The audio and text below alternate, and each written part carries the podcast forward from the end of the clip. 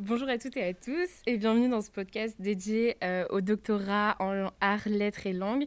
Je m'appelle Flore Voumeau et je suis étudiante en LLCER anglais à Brest et je suis également vice-présidente en orientation et insertion professionnelle au sein de la FNAEL, la Fédération nationale des associations étudiantes linguistes. Je suis accompagnée... Euh, bonjour, de Ewen Pérez-Julien. Euh, je suis étudiant en L1 de LLCER anglais, donc pareil à Brest, et vice-président en orientation et insertion professionnelle euh, au sein de l'association IES, qui est l'association de filière de la licence LLCR anglais euh, de l'UBO. Du coup, aujourd'hui, pour parler du doctorat, euh, nous avons la chance et le plaisir d'accueillir Monsieur Cornet et Madame Le qui ont récemment obtenu leur doctorat, et Monsieur Rémy, dont la thèse est toujours en cours. mais du coup, avant d'entrer dans le vif du sujet, est-ce que l'un ou l'une d'entre vous pourrait nous donner une brève définition de ce qu'est un doctorat en quelques mots? Bien sûr. je peux commencer si vous voulez. Et s'ils ont des choses à rajouter, de toute façon, je compte sur eux. Euh, donc un travail de doctorat est surtout orienté autour de la thèse, euh, forcément. Donc je parler un peu de ce qui est à côté pour finir sur, euh, sur le travail de thèse. on a un certain nombre, par exemple, de formations à suivre exact aussi. Donc certaines sont obligatoires, d'autres sont annexes. C'est en fonction de ce sur quoi on travaille et des centres d'intérêt. Il y a aussi qui est pris en compte euh, le travail de communication, de publication d'articles, etc. Donc qui est aussi lié à la recherche, de préférence à son sujet. Mais le plus gros, évidemment, c'est la thèse, le travail de thèse euh, qu'il y a à écrire euh, pendant les années de doctorat. Donc travail de thèse, c'est un travail de recherche. je peux présenter ça en quelques mots peut-être, parce que ça c'est pas forcément clair pour tout le monde. Qu'est-ce que c'est un travail de recherche Le but c'est de trouver une problématique, en tout cas un sujet d'étude, euh, sur lequel on se concentre à partir d'un corpus donné. Donc c'est extrêmement vaste, euh, forcément, selon les filières, puisque toute filière peut avoir son travail de recherche. Donc nous, tous les trois, on est anglicistes, euh, donc on a travaillé sur un corpus en anglais. C'était ça à peu près qui, faisait le, lien.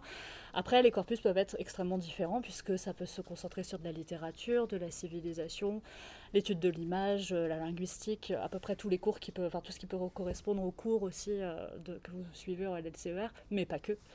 Euh, la traduction aussi peut être prise en, compte par la recherche. Donc dans nos cas, bon, on aura l'occasion de parler peut-être un peu de nos sujets en plus en détail. on a travaillé en littérature ou en étude de l'image.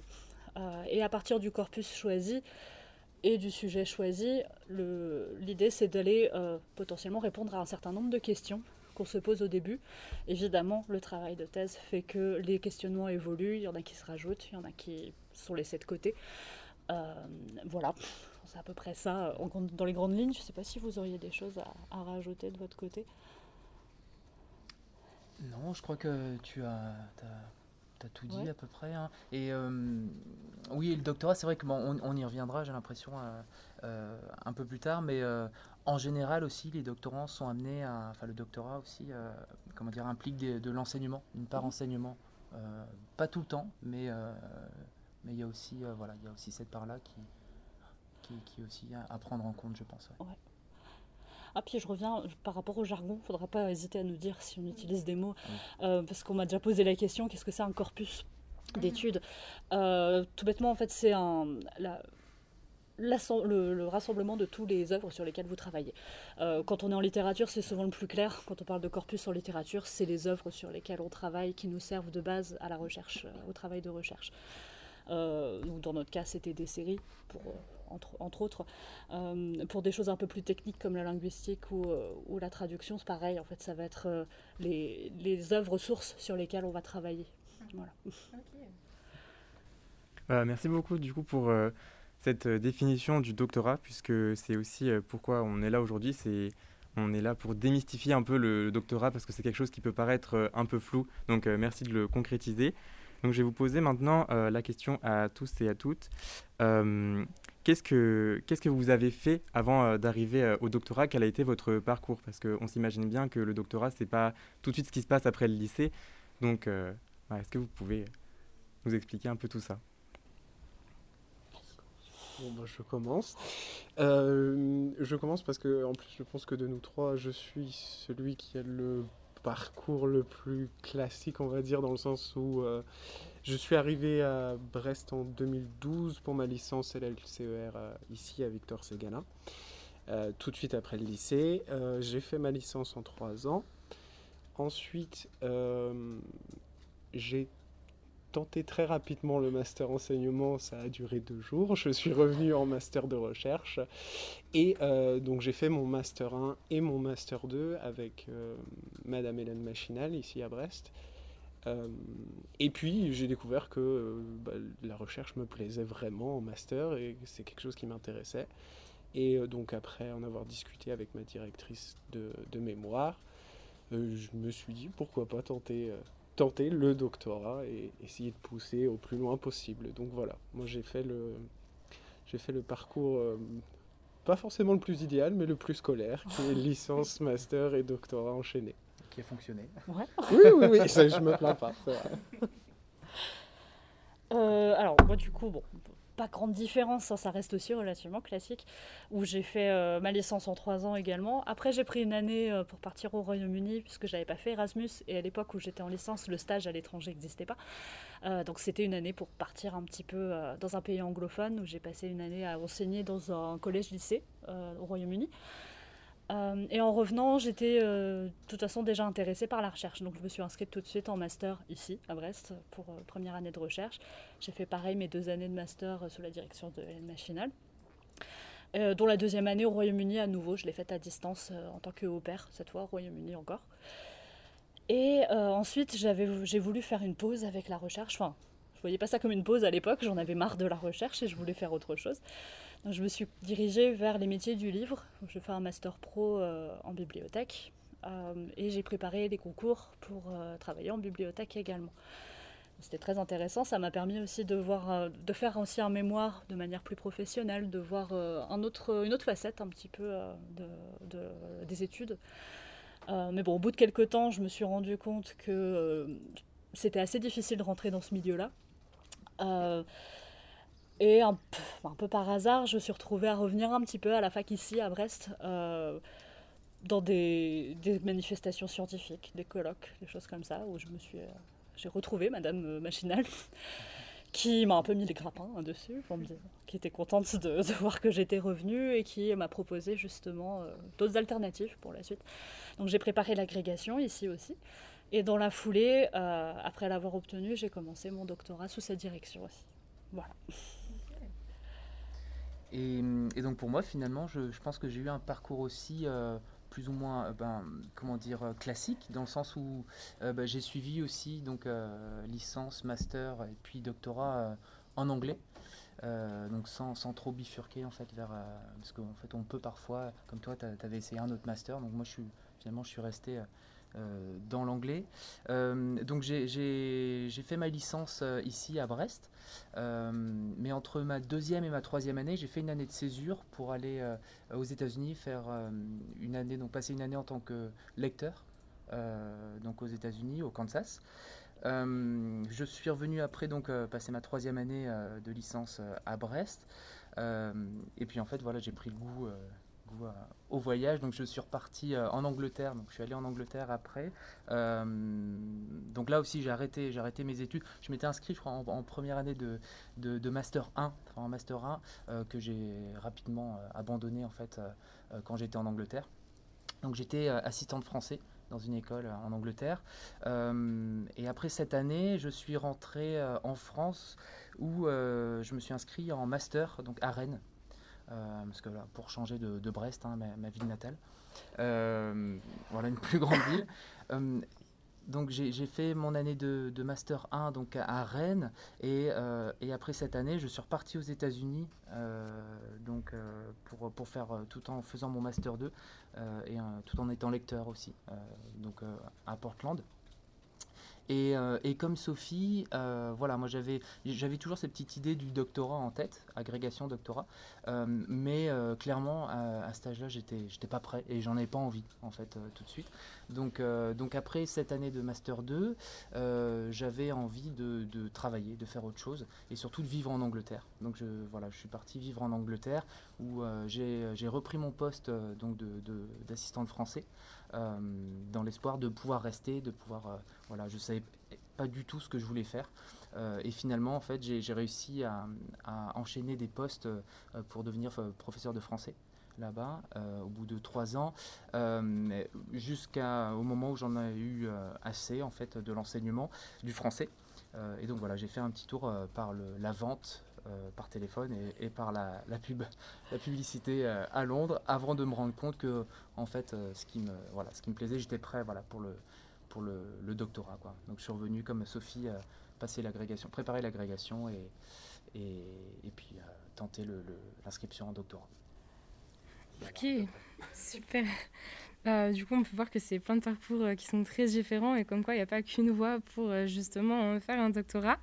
Et d'où la question suivante, euh, qu'est-ce qui vous a poussé, enfin vraiment motivé le, choix de faire un doctorat du coup Est-ce que c'est une envie particulière? Est-ce que c'est vraiment quelque chose dans le travail de recherche qui vous a vraiment plu? Enfin, qu'est-ce, qui a, qu'est-ce qui vous a motivé?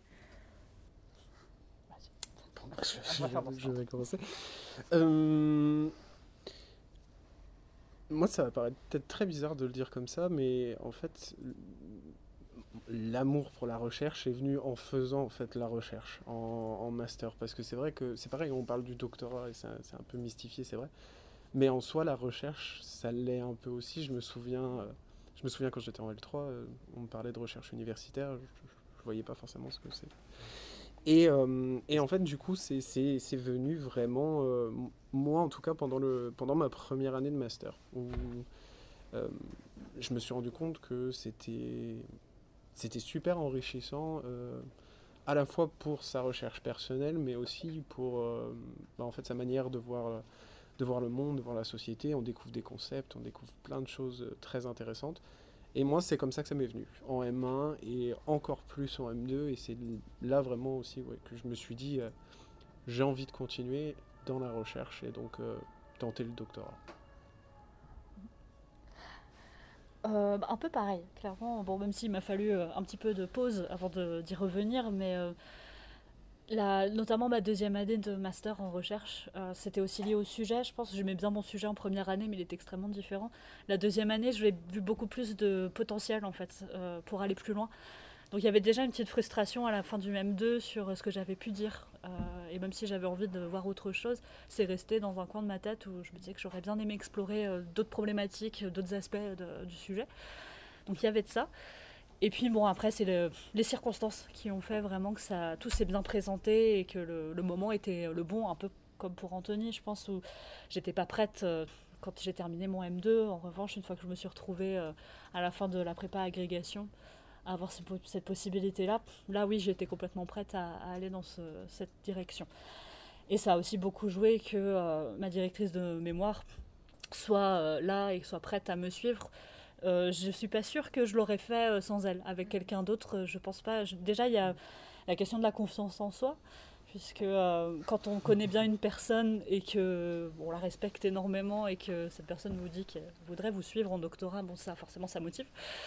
Et puis, il y a aussi, c'est important de quand même bien s'entendre avec son directeur ou sa directrice, c'est primordial, puisque c'est un travail d'équipe quand même. Euh, il faut être sûr d'être bien encadré et aussi que la personne en face comprenne la manière dont on travaille et, comment communiquer. Euh, et là, il y avait une vraie certitude. Je savais que ça se passerait bien. Euh, et le fait qu'elle me propose ça, c'était une vraie motivation, c'est sûr. comment dire, c'est vrai que tu mentionnais un peu ce fameux syndrome de l'imposteur. Je pense mhm. qu'on aura l'occasion d'y revenir. mais pour moi, c'était un peu comme. Enfin, je me retrouve dans ce que tu disais, Jérémy. C'est vraiment l'envie de, comment dire, de, traiter un sujet, en fait, son sujet, mais vraiment de manière approfondie, de, se l'approprier et, vraiment, euh, bah, contrairement au master où finalement, bah, c'est après le master qu'on se rend, se rend compte que finalement, ça doit rester un peu superficiel. Là, vraiment, le doctorat, euh, voilà, c'est vraiment trouver un, sujet. J'avais aucun sujet, enfin, je ne savais pas exactement sur quoi je voulais, je voulais travailler, mais voilà, de, de pouvoir passer du temps sur un sujet, se l'approprier et puis, euh, et puis comme tu disais, en fait, apprendre. Euh, parce qu'en doctorat, c'est ça que, que, je trouve génial, c'est qu'on apprend euh, tout le temps, tous les jours, énormément. Quoi. On découvre. donc voilà, c'était vraiment ça qui m'attirait aussi. Quoi. Mm. Bah, très bien, merci beaucoup. Et donc, j'aimerais répondre sur ce que vous venez de dire, Monsieur Rémy, par rapport à vos sujets de thèse. Donc, j'aimerais savoir, bah, ben, quelles sont au final vos, vos thèses et puis comment est-ce que ça commence, est-ce que ça a évolué? Parce que vous parliez, Madame Lurès, du fait que vous avez un peu pris des éléments de votre, votre mémoire, etc. comment est-ce que ça a évolué tout ça? Tu veux commencer? Allez. Euh, donc le, pour ma thèse, le sujet, euh, le, titre officiel, c'est Les imaginaires de la dystopie et du post-humain dans les séries d'anticipation science-fictionnelle contemporaine. En fait, il s'agit... Euh, ce sont des très jolis mots pour dire une idée très simple qui est comment les sociétés de demain dans les séries en fait, euh, mettent en scène, mettent en lumière des problèmes d'aujourd'hui dans notre société et des questionnements qui nous traversent. Voilà. Et, euh, donc ça, c'est le sujet, mais euh, il n'a pas toujours été aussi clair et aussi défini. je pense que ça m'a pris au moins la première année de thèse, en fait, pour vraiment trouver le, sujet précis. Et, et, en fait, le sujet est venu après de nombreuses discussions avec ma directrice de thèse c'est vraiment un échange et c'est là aussi que je rejoins exactement euh, ce, que, euh, ce que Sophie et Anthony ont dit par rapport à, par rapport à la relation aussi avec euh, le directeur ou la directrice de thèse. C'est que quand il y a une bonne entente et une confiance en fait entre les deux, ça aide énormément. Et moi, je sais que je ne serais pas forcément arrivé à ce sujet précis sans l'aide de, de Madame Machinal. Mais moi, en tout cas, voilà, c'est ça a été, j'avais une idée générale, je voulais travailler sur les séries euh, science-fictionnelles et c'est vraiment en, échangeant avec ma directrice et puis en, testant aussi des choses, en cherchant des pistes un petit peu, reprenant quelques aspects de mon master qui m'avaient intéressé mais où j'étais un peu frustré parce que j'avais pas eu le temps de creuser plus et, euh, et aussi en, en agrémentant tout ça de nouveaux concepts et aspects qu'on découvre au fur et à mesure du doctorat. Voilà. Ouais, bah moi je suis aussi partie de mon M2, comme je disais tout à l'heure, des aspects euh, qui m'avaient intéressé mais sur lesquels j'avais pas pu beaucoup travailler. le sujet de thèse, pareil, je peux essayer de donner le titre euh, officiel si je m'en rappelle. Euh, c'est le détective herméneute en fiction sérielle, donc les origines et évolutions d'une figure mythique. De, du texte à l'écran. Alors, détective herméneute, pour commencer peut-être, c'est pas très compliqué. En fait, souvent on prend l'exemple de Sherlock Holmes. Les herméneutes, c'est ceux qui utilisent l'herméneutique, c'est-à-dire l'analyse des signes et l'interprétation des signes. Donc c'est un certain genre de détective qui, euh, qui est apparu à partir du 19e siècle. Bon, il y en a toujours eu d'une certaine manière. On va dire que ça a commencé au début du 19e et Sherlock Holmes, c'est un peu la cristallisation de tout ça, des détectives qui vont vraiment analyser les indices sur les scènes de crime, les interpréter pour proposer une solution. Voilà, en gros, c'était ça. Et en M2, j'avais travaillé sur la série Sherlock. C'était la seule série euh, sur laquelle je travaillais. Il y avait trois saisons à l'époque. Euh, et euh, ce qui m'avait pas mal intéressé, c'était l'aspect réception. Donc le rapport de la série à son public et la façon dont le public réemploie les personnages, qui est pas du tout nouveau en fait quand on parle du personnage de Sherlock Holmes. Euh, et donc c'est parti de ça. Et, euh, et, ça a évolué. Donc il y a eu euh, tout un tas de problématiques qui ont été pas mal influencées par ma directrice qui travaille sur le post-humain notamment. Donc s'intéresser aux représentations du détective aussi dans des, des représentations science-fictionnelles. du, alors le post-humain, je pense que Pierre, je te laisserai le définir, Merci, si on peut. on va dire ça a été pas mal lié aux détectives qu'on appelle augmentés, ça veut dire les détectives euh, qui utilisent les nouvelles technologies, voire qui sont eux-mêmes des nouvelles technologies, pour faire ça très rapidement. Euh, donc il y avait tout un tas de potentialités en fait par rapport aux détectives, puisque les séries policières euh, se sont jamais arrêtées, il y en a toujours des nouvelles il y a toujours des innovations là-dedans. Voilà, c'est parti de là. Bon, après, ça a énormément évolué, comme je disais, parce que déjà le corpus, il a fallu le délimiter, ce qui n'a pas été facile dans, le, sujet choisi. Et puis oui, euh, quand j'ai commencé, l'aspect réception m'intéressait particulièrement. Ça n'a pas changé. Mais euh, la physionomie de la thèse a complètement changé, puisque ça devait être mon point euh, final, en fait. Je devais aller vers ça. Sauf que bah, j'avais pas mal défriché le terrain en fait en master 2 et c'était un peu frustrant de s'arrêter à ça. Donc au final c'était le milieu et c'est aller au-delà sur d'autres réflexions que j'ai pu avoir au fur et à mesure. Donc ça ça a changé tout au long des quatre années en fait du doctorat. le plan s'est inversé, il y a des choses qui se sont rajoutées sur la fin aussi, ce qui d'une certaine manière, rapporte encore des frustrations, puisqu'on se rend compte que malgré le temps qu'on passe sur un, sujet de, thèse, en fait, on n'en a jamais fait le tour. Donc, euh, on nous, l'a dit, on, on, le dit à tous les doctorants, de toute façon, le travail de thèse, c'est que le début euh, de toute une carrière potentielle dans la recherche. Donc, finalement, c'est encore une fois qu'une ébauche. Euh, même si c'est assez long comparé à un master. C'est frustrant. Ouais.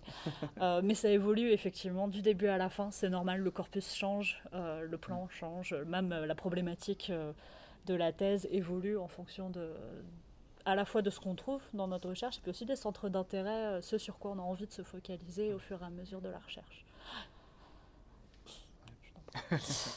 Et euh, pour ma part, comment dire, mon sujet, en fait, c'est parti de, euh, d'un roman qui était comment dire, au programme de l'agrégation et que, que j'ai personnellement adoré.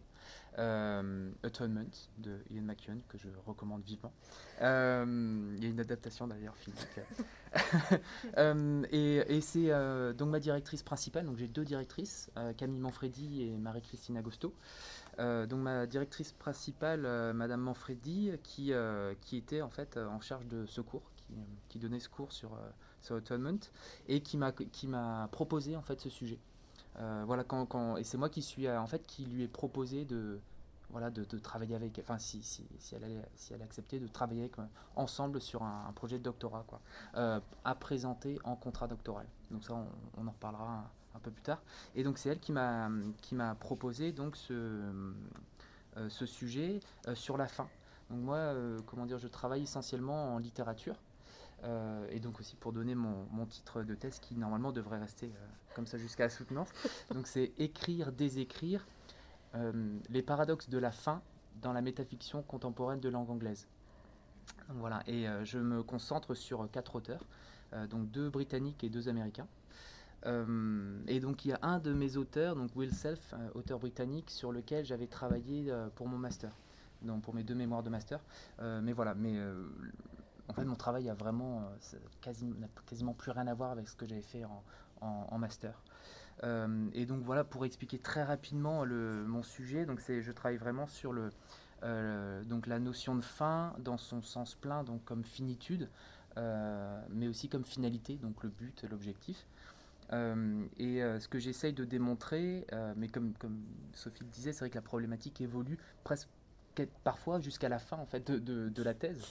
c'est à la fin, à la toute fin qu'on ah, on, a une fulgurance et qu'on découvre en fait ce qu'on qu'on voulait dire depuis le début. Et donc moi, c'est vraiment montrer justement comment ces quatre auteurs, bah déjà, comment dire, donc qu'ils soient britanniques ou américains, euh, donc il y a cette, cette dimension euh, globale en fait. Euh, comment ils, appréhendent la fin en fait, donc dans, dans, un sens temporel, spatial, donc dans le livre aussi. Donc ils, travaillent vraiment la matérialité, matérialité du livre, mais aussi d'un point de vue discursif, donc dans leur parole, enfin la, la, fin de la parole, etc. Et donc ça, ça peut, enfin, c'est avant tout le reflet justement d'une angoisse contemporaine par rapport à la fin. Et on le voit, malheureusement, on le voit encore aujourd'hui. fin nucléaire, euh, voilà, guerre nucléaire, euh, pandémie, euh, tout ça. Donc ça, je, le traite aussi dans mon, dans mon sujet. Hein, je ne l'avais pas du tout prévu. donc, mais bon, voilà, c'est... Et, voilà, ça, donc tous les films aussi qui sortent là-dessus. Et, et voilà, je crois que c'était... En fait, voilà, c'est un tout nouveau sujet quoi, mhm. par rapport à mon, à mon master. Ok. Si, c'est bien, merci. Très bien, très complet, merci beaucoup en tout cas. Euh, pour revenir un peu sur euh, l'aspect euh, administratif, technique, etc., comment s'est déroulée justement bah, votre candidature et toute l'étape d'admission en doctorat Voilà, tout ce qui tourne un peu autour de ça? Ok. alors, il y a un système de dossier déjà à créer. Alors, j'ai plus les dates exactes, mais je pense que c'est aux alentours du mois de mars qu'on doit rendre un, un dossier relativement détaillé. tout est relatif, encore une fois. Il, y a une première idée de problématique, une bibliographie indicative euh, du corpus et des ouvrages théoriques sur lesquels on va s'appuyer.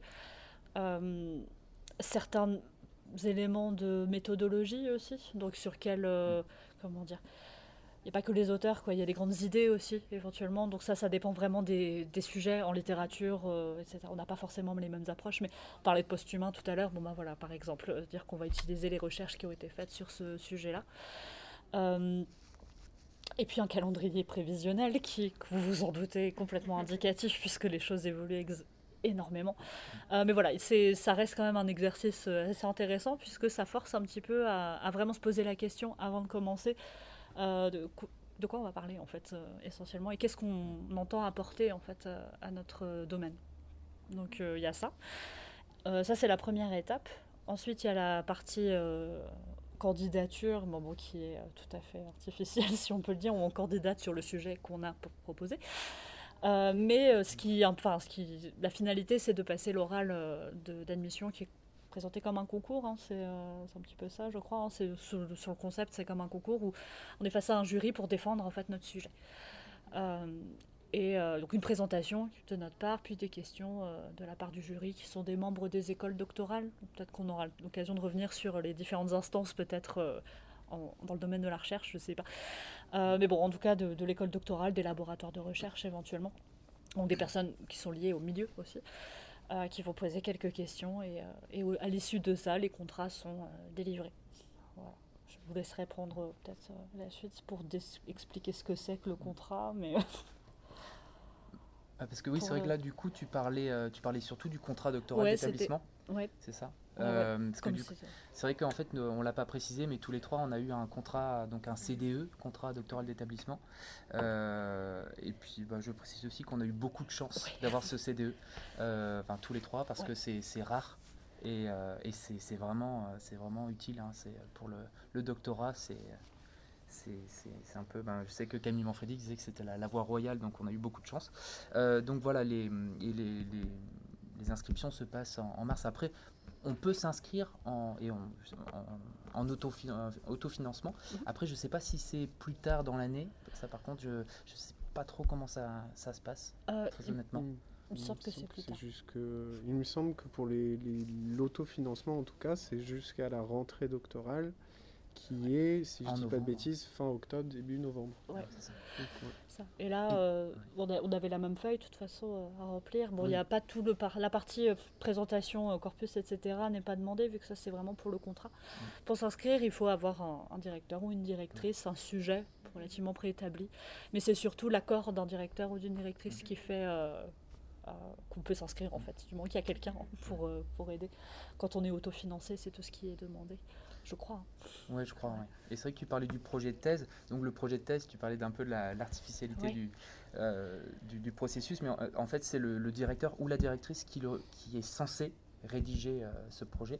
En général, pour les contrats, souvent ça se fait euh, ensemble.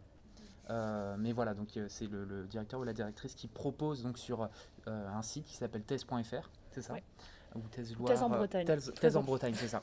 Et, et, donc nous, en tant que candidat, on va postuler sur ce projet. Voilà, et on va le défendre. Euh, donc même si c'est nous qui l'avons écrit, en fait, d'autres candidats pourraient postuler sur ce projet. Voilà, mais... Euh, Dans les faits, en général, quand c'est vous qui l'avez écrit, vous êtes le plus indiqué pour, euh, pour le défendre derrière. C'est tellement personnalisé, en fait, le corpus et tout ça, donc c'est vrai que c'est... oui, je crois que tu avais tout dit. Après, pour dire quelques mots sur le contrat doctoral, ah en quoi ça consiste, c'est d'être embauché par euh, l'université qui euh, délivre le contrat au sein d'un laboratoire euh, de recherche.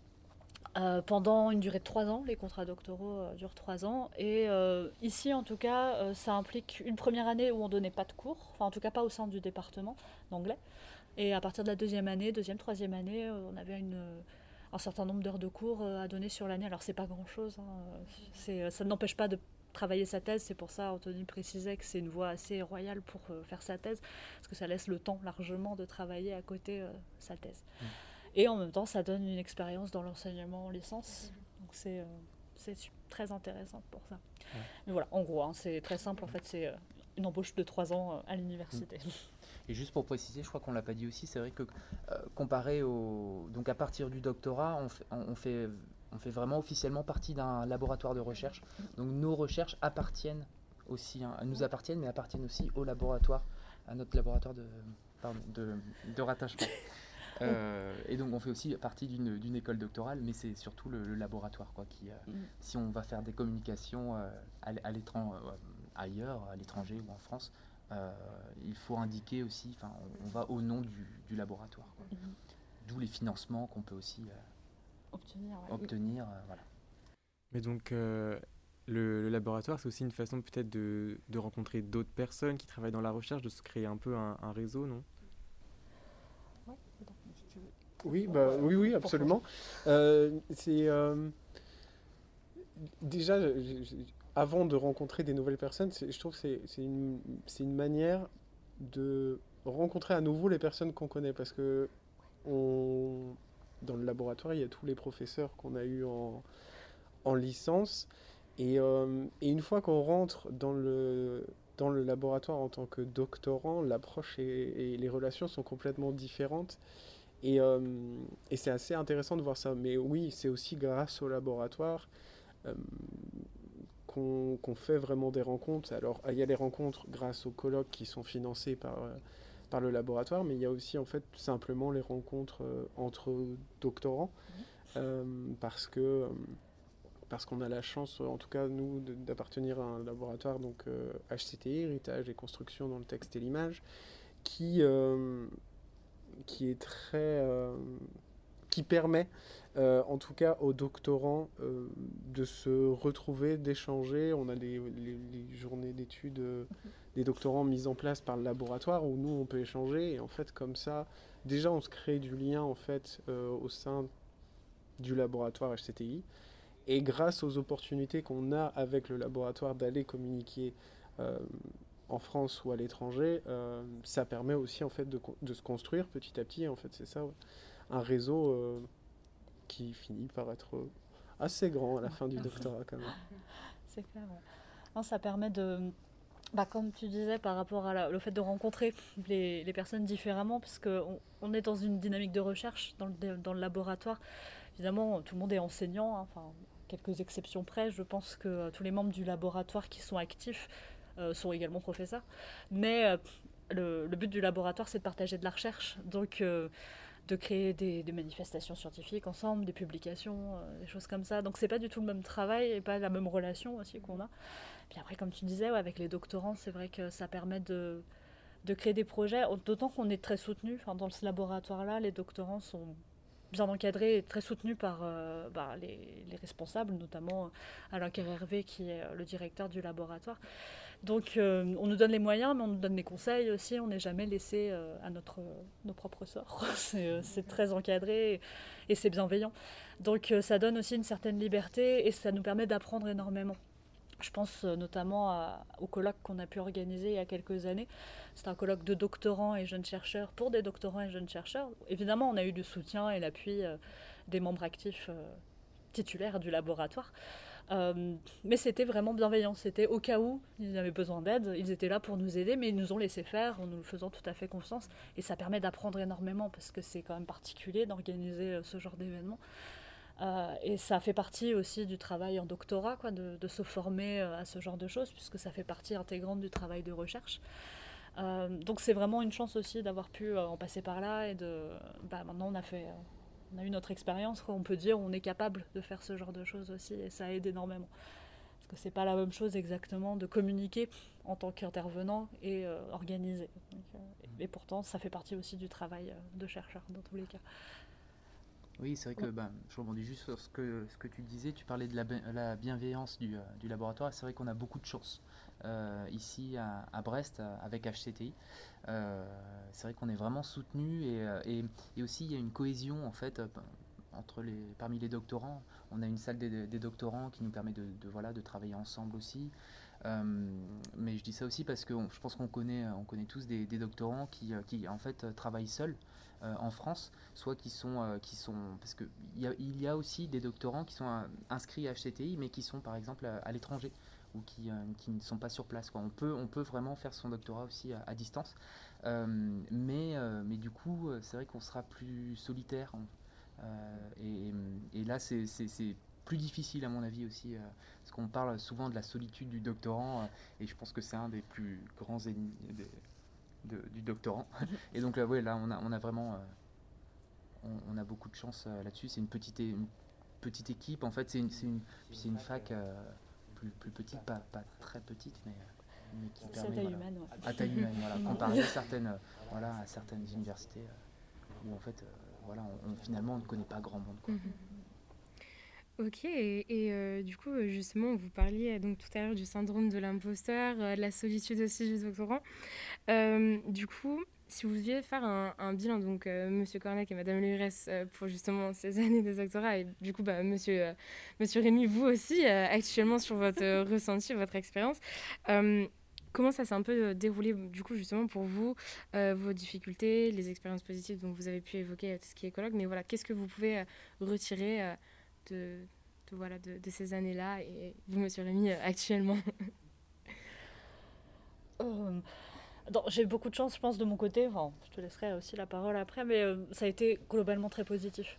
le fait d'avoir toute cette équipe, en fait, dès le départ, parce que personnellement, j'ai commencé à travailler en salle des doctorants presque dès le début de, de mon doctorat, ça m'a permis de rencontrer du monde. Bon, on a commencé en même temps, donc on a été dans la même équipe tout du long du doctorat, on a soutenu peut-être deux mois d'intervalle, donc euh, on s'est suivi beaucoup. Et ça aide beaucoup euh, d'avoir une équipe. Alors pas forcément des doctorants même qui, travaillent sur des sujets similaires, bon c'est notre cas, mais, euh, mais pas que. et même des doctorants qui font partie d'autres laboratoires, puisque la salle des doctorants ici, elle est ouverte à tous les doctorants de l'UBO, donc ça, implique des doctorants en psycho aussi, qui travaillent sur des sujets très différents. Et c'est c'est important d'avoir ce, cet esprit d'équipe. Euh, donc ouais, de, ce côté-là, j'ai pas tellement souffert de, solitude sur le doctorat. Peut-être sur la fin, mais je pense que c'est le, lot d'à peu près tout le monde, parce qu'il faut finir et qu'on est de toute façon seul face à soi-même quand on doit terminer. Mais sur le déroulement, non, ça, ça s'est bien passé. Pareil, j'ai eu euh, des conseils tout du long de ma directrice dès que j'avais besoin de la voir pour des rendez-vous. Euh, donc là-dessus, pas de problème non plus. Il y a eu l'écueil confinement, on va dire, qui est passé mmh. par là. Euh, mais qui a été plus difficile, je dirais, d'un point de vue d'enseignante que d'un point de vue de doctorante. Euh, Puisqu'on avait possibilité d'avoir accès à la BU quand même, donc ça n'a pas entravé le travail de recherche.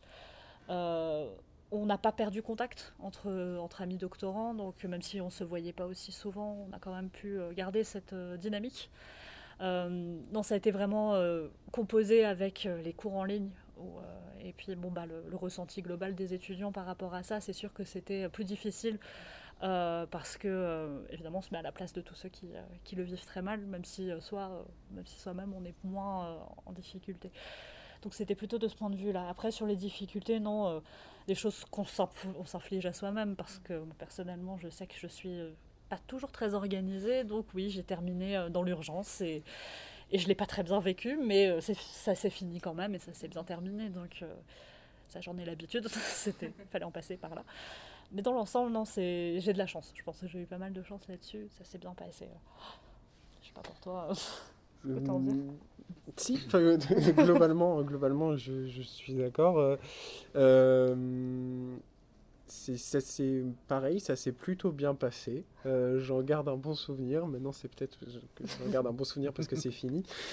Euh, j'ai eu, enfin, honnêtement, il y, a eu quand même quelques périodes, euh, alors difficiles, c'est peut-être un bien grand mot, mais des, périodes un peu plus compliquées. Euh, moi, je sais que j'ai eu énormément de mal au début à ne pas me jeter tout de suite dans la rédaction.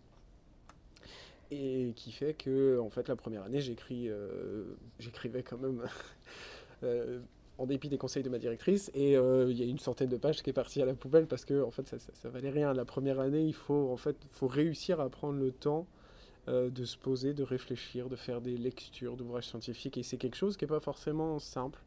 Euh, de se dire qu'on travaille en fait alors qu'on concrètement il n'y a rien de produit donc c'est ça qui est très bizarre donc ça j'ai trouvé difficile et sinon juste bah oui ce, ce bon vieux syndrome de l'imposteur qui qui je pense touche un peu tout le monde et qui, qui n'est pas prêt de nous quitter, en tout cas moi pour le cas. Euh, je pense, mais, euh, ça par contre, ouais, je, sais que j'ai du mal avec ça et qu'au final c'est ressorti aussi dans mon travail, c'est que de toute façon la thèse, euh, comme le dit Madame Machinel, c'est un début, c'est pas une fin, mais, mais ça s'est ressenti aussi dans les écrits, ce syndrome de l'imposteur, de l'idée de qu'est-ce que je raconte? Est-ce que c'est intéressant? Enfin, personne va lire ça. Euh, est-ce que j'ai le droit de dire ça? C'est des questions. Enfin, c'est un cheminement qui est normal de toute façon, et je pense que c'est plutôt sain euh, d'avoir ce syndrome-là, en tout cas, en tout cas en thèse. Et euh, sinon, oui, pas pour rejoindre Sophie. Euh, j'étais pas aussi pressé sur la fin, mais la fin n'était pas très agréable non plus. voilà. Parce qu'au bout d'un moment, euh, les corrections, les corrections, les collections, les corrections, relectures, euh, c'est assez compliqué. Mais, mais voilà. Mais, ouais. mais c'est marrant parce qu'on a eu un problème inverse où moi, c'est, j'ai du mal à me mettre à écrire. Ça m'a pris deux ans et demi à peu près, voire trois ans. En gros, j'ai écrit ma thèse en l'espace de six mois, je pense, parce que j'ai beaucoup de mal avec ça. Et là, le syndrome de l'imposteur était bien là quand on est face à la page blanche où j'ai eu vraiment un problème avec ça, où j'ai l'impression de plus savoir écrire. Ce qui n'est pas vrai, évidemment, mais euh, quand on doit mettre les idées sur lesquelles on a travaillé pendant si longtemps sur une page, euh, en les exprimant de manière claire et convaincante, euh, c'est pas forcément évident. Ça dépend où, où, sont les facilités de chacun, forcément, mais ouais, moi, ça a été là le problème, clairement. voilà, on l'a tous, quoi, quel que soit le moment, même à la fin. Et puis même, je, pense que c'est, enfin, c'est qu'on, euh, Manfredi me répète toujours que c'est, c'est même le propre du chercheur ou de la chercheuse en fait de douter. Euh, si on ne doute pas, en fait, on n'est pas, on n'est pas chercheur. Et, mais par contre, il ne faut pas que ça devienne un obstacle. Donc je le dis facilement, après c'est très facile à dire, hein, mais, euh, mais moi j'ai aussi un gros syndrome de l'imposteur. mais voilà, en, tout cas il faut, faut, faut, faut en fait trouver un équilibre entre, entre les deux. Quoi.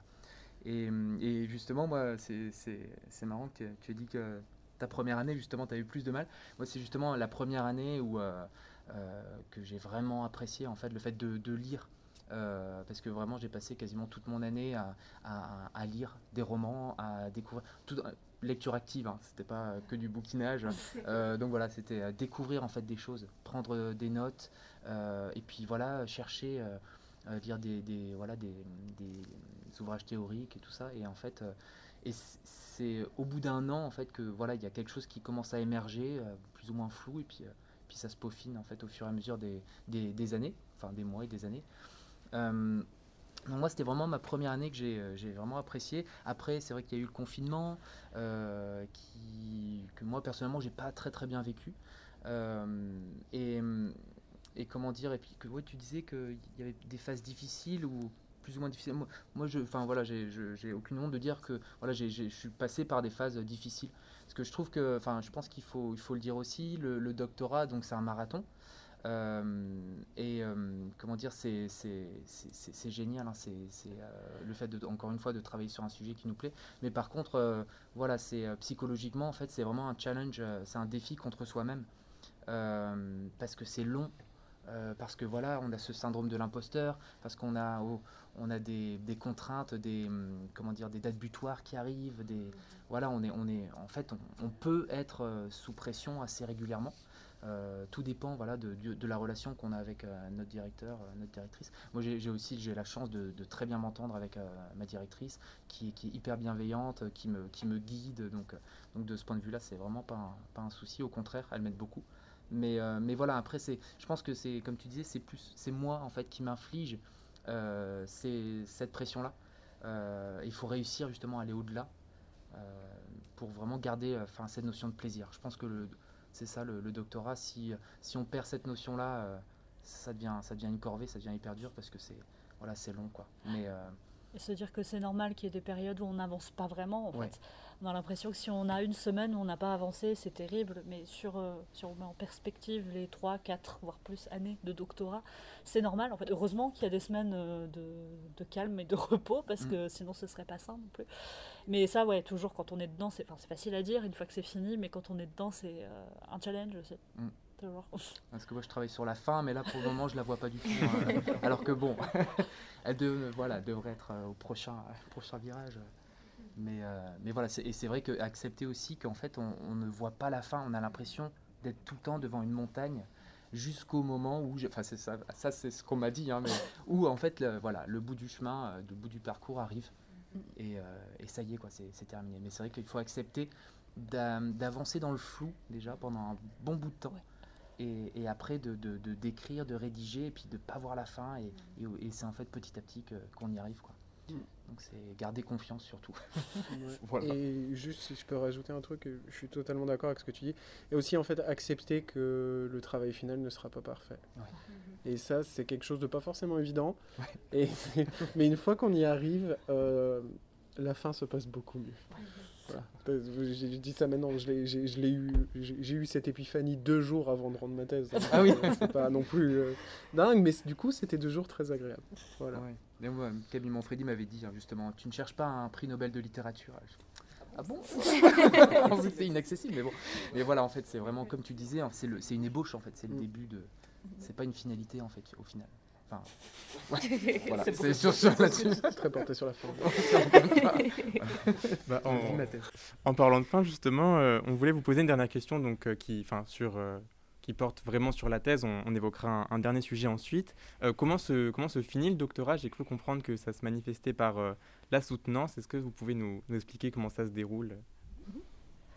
Ouais. Je vous laisse. Je ne connais pas.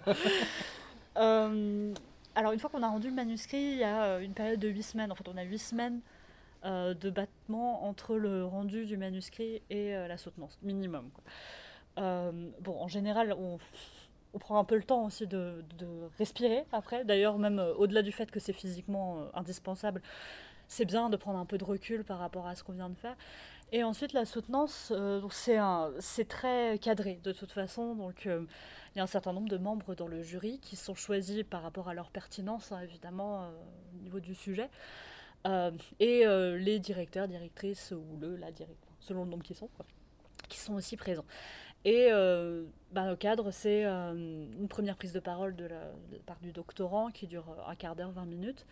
Puis chaque membre du jury prend la parole pendant une vingtaine de minutes à peu près pour faire part de ses remarques par rapport à la thèse. Donc le but, c'est de créer une discussion, en fait. Une fois que chaque membre du jury, chaque membre du jury prend la parole et ensuite le doctorant peut répondre euh, aux éventuelles questions qui sont posées ou aux remarques. Et ainsi de suite, quoi, une fois jusqu'à ce que tout le monde ait parlé.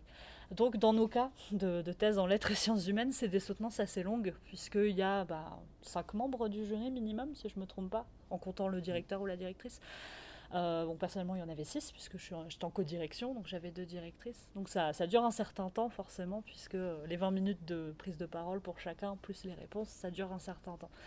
La pause café aussi. Oui, très important, l'entracte. Donc voilà, donc, et le but, c'est de créer des discussions, potentiellement découvrir des nouvelles euh, façons de voir les choses, d'aborder le sujet, euh, de le prolonger éventuellement, répondre à des pas des incohérences, mais bon, des questions que peuvent se poser euh, les membres du jury sur des choses qui sont pas forcément claires de leur point de vue. C'est vraiment le but, c'est de défendre en fait son travail. Euh, on s'en fait un peu une montagne, c'est normal de toute façon. Peut-être un peu moins une fois qu'on y arrive, puisque c'est la fin, pour le coup. On y arrive enfin. Mais euh, le principe, c'est que de toute façon, le doctorant est la personne qui connaît le mieux le sujet. Donc le but, c'est juste de défendre son point de vue. Il y a toujours moyen de le faire, puisqu'on connaît le sujet par cœur. Hein. On a travaillé dessus pendant des années. Euh, et voilà, et le but, voilà, c'est d'échanger et ça permet en fait en certains passages, c'est un peu, euh, comment dire, euh, c'est un petit peu artificiel, mais c'est une officialisation voilà, du statut où on passe d'un côté à l'autre, où c'est bon, on a officiellement produit une thèse qui a convaincu un certain nombre de membres du jury qui sont aussi spécialistes dans un sujet approchant, et ce qui permet bon, bah, de recevoir d'une certaine manière la validation de ses pairs en fait et euh, de, devenir docteur après. Sur le déroulement, je ne sais pas si tu as des choses à, ajouter là-dessus.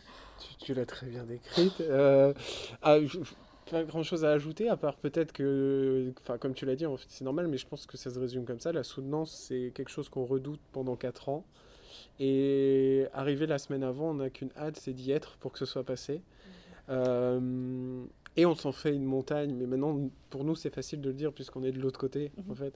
Euh, mais euh, on s'en fait une montagne, mais en, fait, c'est quelque chose de plutôt agréable tant qu'on est ouvert d'esprit sur le fait que euh, forcément, tout dans notre, thèse, dans notre thèse ne va pas convaincre et, et qu'il y a des pistes d'amélioration. Et que, en fait, il faut prendre les commentaires du jury, non pas comme des critiques, mais comme des suggestions, comme euh, des points améliorés.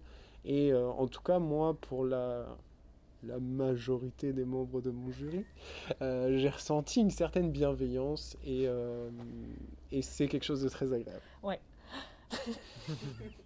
Tout pareil. Après, Non, ouais. personnellement, enfin, je, je, je sais pas si tu voulais dire. Non, Parce que moi, du coup, je l'ai pas encore vécu. Mais euh, moi, c'est plus. Alors, ce qui me. C'est pas que je m'en f- je m'en fais pas une montagne, en fait, de, de ça, mais c'est plus de terminer la thèse. Pour moi, c'est vraiment de rendre le, le tapuscrit, point euh, final. mettre le point final. C'est vraiment ça qui. Voilà, le, le fait. euh, et je pense que ça, c'est le doute qui nous suit c'est est-ce que je vais réussir à terminer quoi. Et souvent, ça revient hein, dans les questions.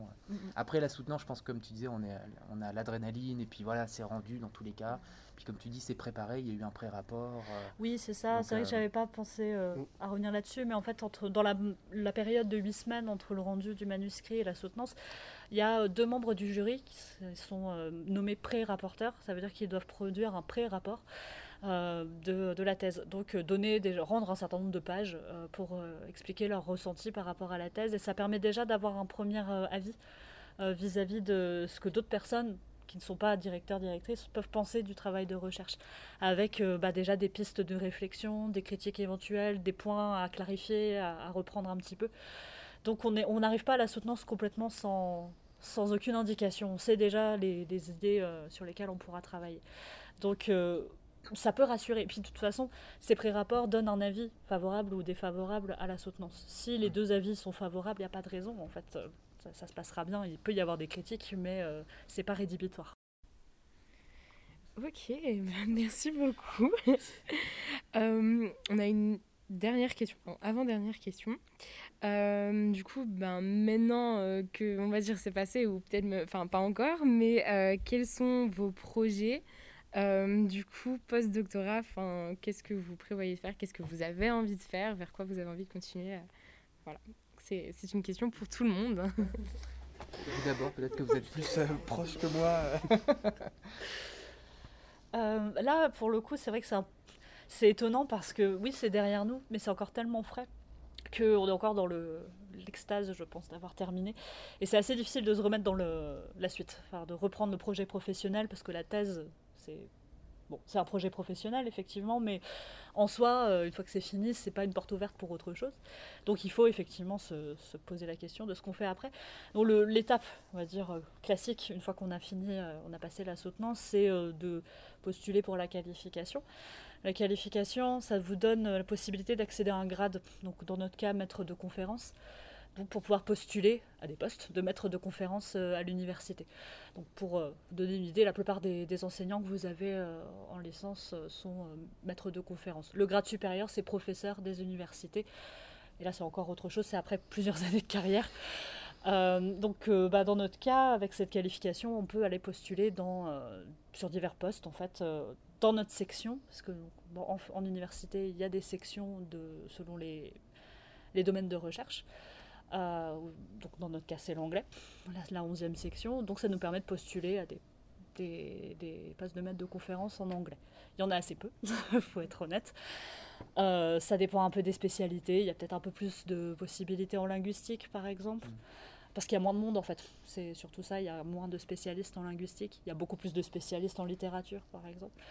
Euh, il n'y a pas vraiment de poste euh, pour ce qui est de nos spécialités en, en études de série, par exemple. Euh, En tout cas, pas fléché pour ça. Ça peut en faire partie, mais grosso modo, ça reste littérature, civilisation et, et linguistique, les, les trois grands domaines.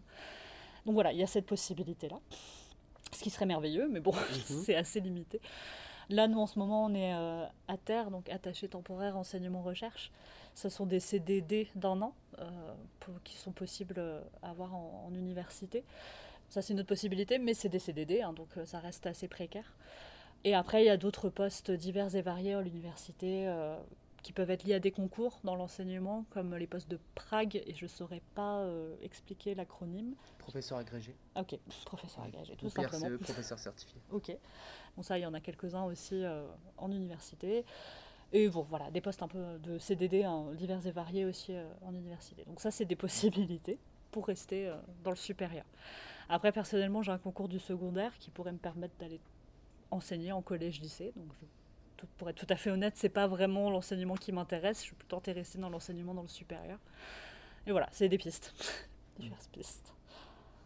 Et juste si je peux me permettre, pour, tu parlais de la qualification, alors très rapidement aussi, euh, pour qu'une thèse soit qualifiée, en fait, ils, ils prennent, c'est une commission qui se réunit ouais, tous les mois de janvier, donc une fois par an, et, et qui, comment dire, qui regarde donc la qualité du le rapport de thèse. C'est ça, hein, vous me dites si je me trompe. Donc qualité de la thèse, mais aussi toutes les publications qui ont été faites pendant les études doctorales, le côté pédagogique aussi, les enseignements qui ont été faits. Donc c'est pour ça que l'enseignement en fait est, assez important dans, dans, les études doctorales. Et, euh, et, voilà à peu près quoi. Je crois que c'est tout. Ouais. C'est tout. Hein. Donc c'est un dossier euh, vraiment à rendre qui est assez complet. Mhm. c'est ça. Et du coup, vous, euh, Monsieur Cornec, pour vos projets. Sophie l'a dit de manière très belle. moi, je ne vais pas le dire de manière aussi, jolie, je pense. moi, déjà, du coup, je n'ai pas l'agrégation parce que euh, je bah, un peu pareil que toi, c'est que l'enseignement en fait dans le, secondaire n'est pas forcément euh, un, le type d'enseignement qui moi en tout cas m'intéresse et euh, et le souci c'est qu'il y a très peu de postes dans l'enseignement supérieur. Donc pour l'instant, je touche de la peau de singe, comme on dit. Pour l'instant, je suis encore là. Si j'arrive à rester un an de plus, deux ans de plus, tant mieux. Si j'arrive pas, bah, peut-être aller voir ailleurs, voir dans le dans le monde euh, peut-être du journalisme ou dans le monde de, de, de, la formation pour adultes, euh, notamment là au niveau de l'anglais, je pense que ça peut être aussi intéressant, quitte à revenir pour le coup dans quelques années euh, à l'université si c'est possible. Voilà, moi j'ai j'ai fait mes études euh, en un coup, j'ai pas fait mon joker, euh, je vais voir ailleurs et je, pense que peut-être que ça sera l'occasion mmh. voilà, d'aller voir ailleurs. Il y a une question en plus après de personnel, quoi, de mobilité ou pas. Est-ce qu'on souhaite partir? Est-ce qu'on peut déjà? Parce que c'est pas le cas de tout le monde. Et même quand on le peut, on n'a pas forcément envie. Euh, et quel que soit le type d'enseignement, supérieur ou secondaire, dans tous les cas, euh, c'est assez compliqué euh, de rester à un même endroit toute sa carrière. Donc là, c'est vraiment une question de choix, de prioriser, priorité aussi, mm. ce qu'on choisit de, prioriser. Oui, puis, ça rejoint un peu ce que, ce que vous disiez aussi, mais ouais, c'est ça en fait. dans tous les cas, il faut être mobile, ou c'est vraiment très très rare de, de pouvoir rester je pense surtout en ce moment où il y a de moins en moins de postes de titulaires. Donc euh, voilà, si euh, et puis comme disait euh, Jérémy, c'est vrai que bon là on va peut-être pas rentrer dans, le sujet, mais en fait pour pouvoir postuler sur des postes de, maître de conf, en fait c'est vivement conseillé d'avoir l'agrégation, qui est un concours du secondaire.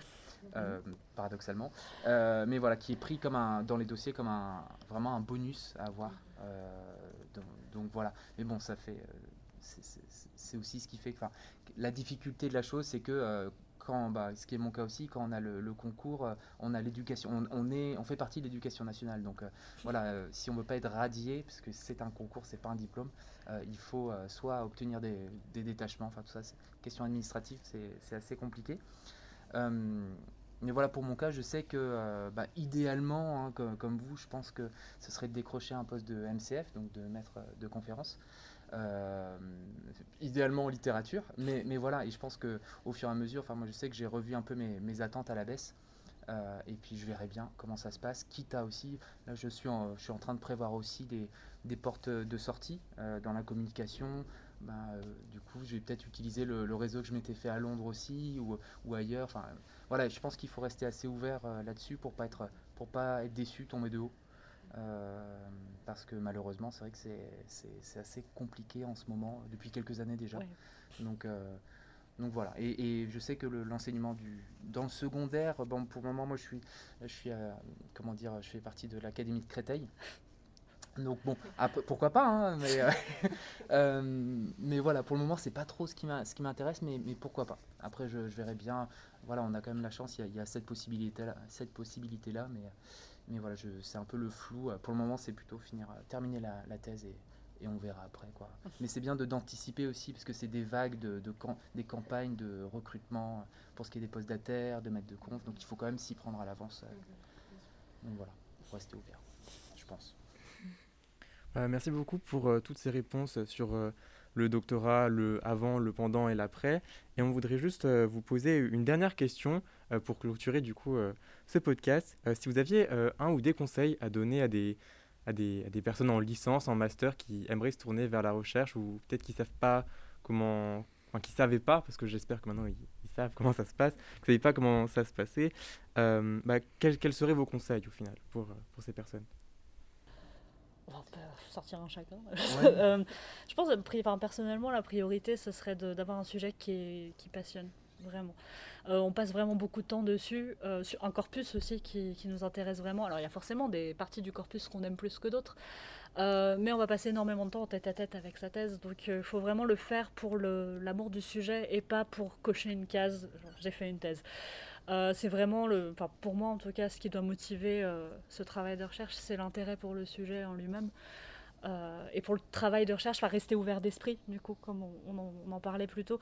partir avec des idées reçues sur son sujet ou sur son corpus, être prêt à découvrir des choses avec lesquelles on sera peut-être pas d'accord ou qui vont nous décevoir un peu, mais garder cette ouverture d'esprit, puisque c'est ça qui fait le travail de recherche et qui fait qu'on peut apprendre et découvrir des nouvelles choses aussi. Je pense, tu as volé mes deux conseils.